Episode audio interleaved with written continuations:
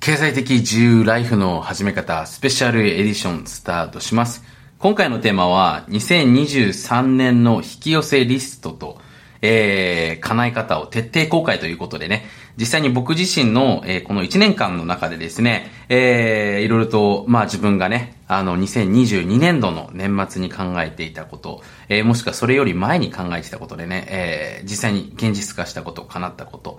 えー、たくさんありましてね、まあ実際にこの音声を収録している今週中ですらね、えー、当時の僕がこう、こうなったら最高だなって思ってたことがね、いくつかまた、えー、ポチポチとね、叶ったりしていましたのでね、まあそういった部分のお話を今日はしていけたらと思っております。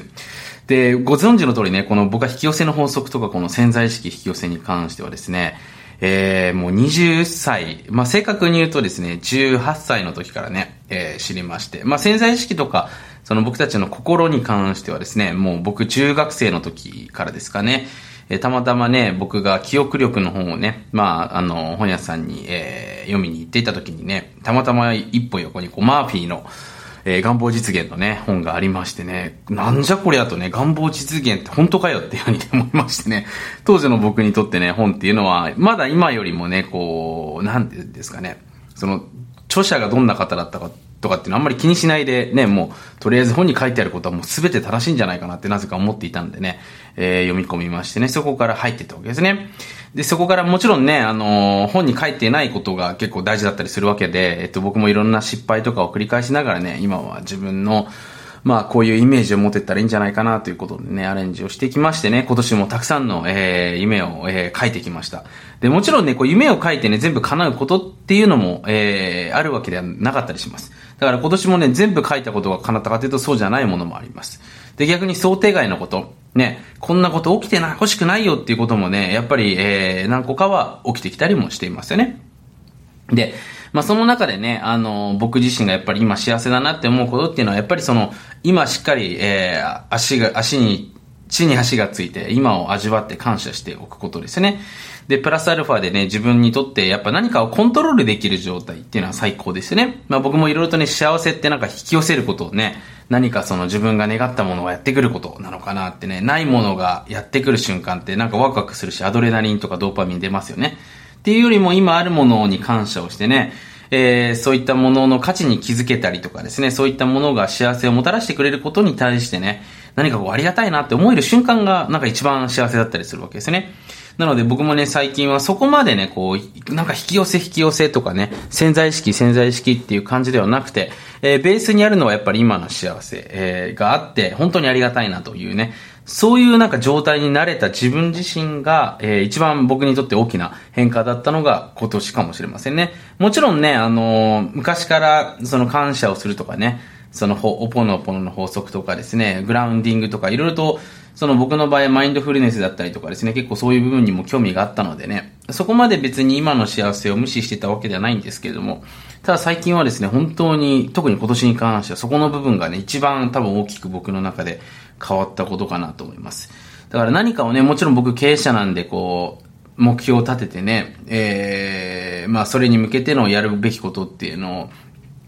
考えて、で、えっと、チームメンバーと話し合ったりとかブレストをしてね、出てくる問題を解決ししてきながら、こう、なんていうのかな、こう、夢を叶えていくってことが結構僕好きだったりするんですけども、ただそれってほら、終わりがないんですね。で、目標達成した瞬間しか楽しくないんですよ。そういう幸せももちろんあるんですけども、でもそれは多分全体の1、2割ぐらいで、えー、どっちかというと、残りの分っていうのはやっぱりこう今あるものの本当に価値だったりとかね、そのシャドーワークって僕言うんですけども、その自分では気づいてないけど頑張ってくれてるもの。例えば僕もね、小さい時に僕のことを子供だったわけですね。親が一生懸命育ててくれたっていう、その背景ですね。だそのストーリーっていうのはほら、話さないと見えてこないわけですよ。だ僕が生まれた時どんな気持ちだったのとかね。そういうのをフォトアルバムとかを見ながら親と話す時間っていうのは、すごく僕にとってエネルギーになってくるわけですね。で、そういうこう目に見えない部分っていうのをね、結構、えー、知れる時間っていうのは本当に僕にとって大事なので、だから、結論言うとね、僕はだから今今年に関してはですね、その自分のこともそうですけれども、人に関してね、いろんなこう、今までにしたことがない質問をしたりとか、あの、そういう機会を、えー、皆さんと一緒に作ることによってね、たくさんの方のこう、影のなんか努力というんですかね、愛というか、そういう気持ちに触れられることがね、非常に僕は幸せだなということに気づきましたので、それはもう本当にね、一番良かったことかなというふうに思っておりますので、そういった意味で今年の僕の一番の目標は、え、達成できたのかなというふうに思いましてね、え、もちろんそのやり方、えー、たくさんありましてね、あの、特に僕なんかは、え、っとですね、脳波とかも結構好きなのでね、あの、ヒポノーシスね、あの、日本語でもヒノプセラピー、ヒプノセラピーかなっていうものがありますけれども、まあ、それとはちょっと違うものでね、一瞬で自分の脳波をこう変性意識状態、脳波に持ってくるための、その誘導の仕方っていうのもね、えー、僕、持って、自分で誘導してるわけですね。まあ、ちょっと近々一部のメンバーの方にはね、あの、直接僕が指導する機会があるので、お伝えしようと思っておりますけれども、そういった中でね、ぱりこのバランスのいい人生っていうものに少しずつ少しずつ自分の中でですね、近づいてきてるっていうのが今年の一番の変化だったかなというふうに思っております。まあそれとは別にね、いくつか僕の方でも考えてたことっていうのがね、たくさんあって、えー、それもですね、例えば、えー、今日はね、今日とか昨日なんですけども、息子がスノーボードをね、5歳から習っているんで、その前スキーをやってたんですけども、スキー、一緒にスノーボードで滑りたいなっていう6歳の時に思ってたんですけども、今年なんとか最後の最後でね、えー、ギリギリ叶ったりすることも、えー、嬉しかったですし、えー、子供がですね、これも子供のことなんですけども、あの、昔発表会でね、何かすごくこう、いいパフォーマンスを出しているイメージを、まあ、僕が妻とですね、えっと、子供が生まれる前にね、世界中の学校を見学した時に、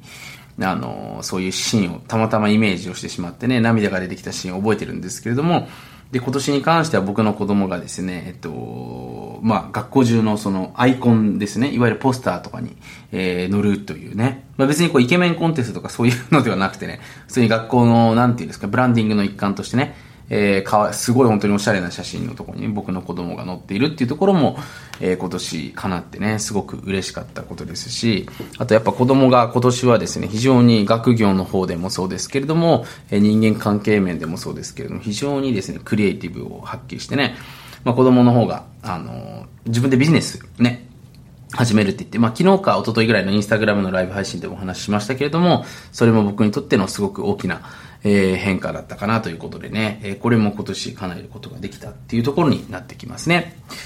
なので、えっと、今年結構ね、僕が多かったのが、その、なんていうんですかね、引き寄せリストってやっぱ人それぞれ違うと思うんですけど、僕はこの人にこんな風になってほしいなって思うことがあってね、例えば、えっと、僕が一緒にもう昔から仕事してるメンバーの一人でね、あのー、まあ、企業向けに今、コンサルティングというかね、そういう監修とかを行っている、えー、人がいるんですけれども、その子も、まあもともとは僕と出版記念講演会で僕が開催した時に出会ってね、まあそこからドラマが生まれていくわけなんですけども、だ当時大学生だったんですけどね、今はそうやって若いながらもこう大手企業とかに向けてコンサルティングというか監視を行うような仕事をしているっていうところでね、それも今年こういうふうに、えー、彼がなってくれたらいいなって思ってたら、もうそれ以上の、えー、なんていうんですかね、えー、状態になったりとか、結構人のことが多かったかなというふうに思いますけれども、それがね、非常に叶ったというところで、えー、僕も本当に本当に幸せな、えことかなと思ってますね。で、特に僕の場合やっぱりその人の価値ってのはやっぱりあれなので、今年に関してもね、すごいいい人と出会いたいなっていうのはずっとあってね、えっ、ー、と、まあ、こういう人と出会いたいなと、こういう風になれたらいいなっていうのがあったんですけども、それもね、いくつかは、えっ、ー、とね、えっ、ー、と、叶うことができました。もちろんね、まだ叶ってないものがたくさんあります。えー、例えばどんなものがあるかっていうと、ちょっとね、ここではお伝えができないんですけれども、あの、僕が、えー、会ってみたいね、起業家の人がいるのでね、えっ、ー、と、海外の人ですね、えー、その人とね、会って、えっ、ー、と、ま、待ってもらうって言っても、それは僕の都合なので、まあ、その人にほら、ギブしていかないといけないのでね、そのアイディアがまだちょっと思いつかないので、それもありますし、えー、他にもですね、僕の場合だったら、あのーえっと、僕はね、今、欧米、北米圏にいるんですけども、えっと、もう一個ね、欧州の方にアジト、えっと、将来的に構える予定なのでね、えー、そっちの、こう、なんていうんですかね、展開というかね、そこのまだイメージがね、そこまで僕、今年はまだそこまですごく鮮明になったわけじゃなかったので、そこの部分っていうのも、もうちょっと、その、明確にしていきたいなっていうところがあったりもしますということですね。なのでね、結構僕が昔からやることは、やっぱこう、イメージしてね、それを話すことですよね。えー、やっぱ語ることによってどんどんどんどん出てくるんですよ。だから自分が気持ちのいい場所とかね、気持ちのいいカフェとか、気持ちのいいその景色が見えるところに行って、自分がこういうのやってみたいなとかね、あの、そういうことをね、話す環境、奥さんとか僕いいと思うんですね。奥さんとか、ご主人さんとかね。で、いや、そんなこと言われてもね、あの、僕、なかなか奥さんと話せないんですよっていう場合は、やっぱりね、少しずつ少しずつコミュニケーションですよね。増やしていった方がいいですよね。せっかくね、いつも一緒にいる人なのでね、え、ポジティブで、なんかこんなことやりたいねっていう感じで、マジでみたいなね、そういうなんかこう楽しい話ができた方がいいと思うんですよ。だからそういう環境をね、自分で作っていくっていうのは、もしかしたらこれからの時代本当に必要になってくるのかなと思います。だ僕の場合は今、紙に書きまくるっていうよりも、今はもう語ってこんな感じになったら最高じゃないみたいな、その時どんな感じっていうところで、いつもイメージをするようにですね、えー、しておりますので、ぜひ、えー、まあこれ聞いてくださってる方もね、あのー、語っていくね、こう年々やっぱこう語る時間とかね、語る機会って減ってきてると思うんですけども、ぜひそういった時間を皆さん取っていただいてね、あの、新年に向けてのまた素晴らしいイメージ、ね、えもしかしたらだからこの語るってことがね、経験されたことがない人もいると思うのでね、ぜひ、え、僕の語り方をね、僕結構ほら語るの好きなので えー、一回どこかで、まあライブ配信か、あとはポケビジほら入ってる方はね、僕がよくライブ配信やってるんで、ほらライブ配信って嘘つけないじゃないですか。編集とかできないんで、本当に語ってるのがわかると思うんですよ。見に来ていただけたらね、イメージ広がると思いますのでね、ぜひ、えー、ポケビジ、えー、今、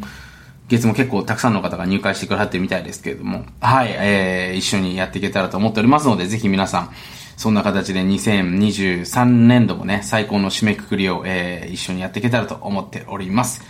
はい、そんなわけでですね、皆さん今日も最後まで聞いてくださってありがとうございました。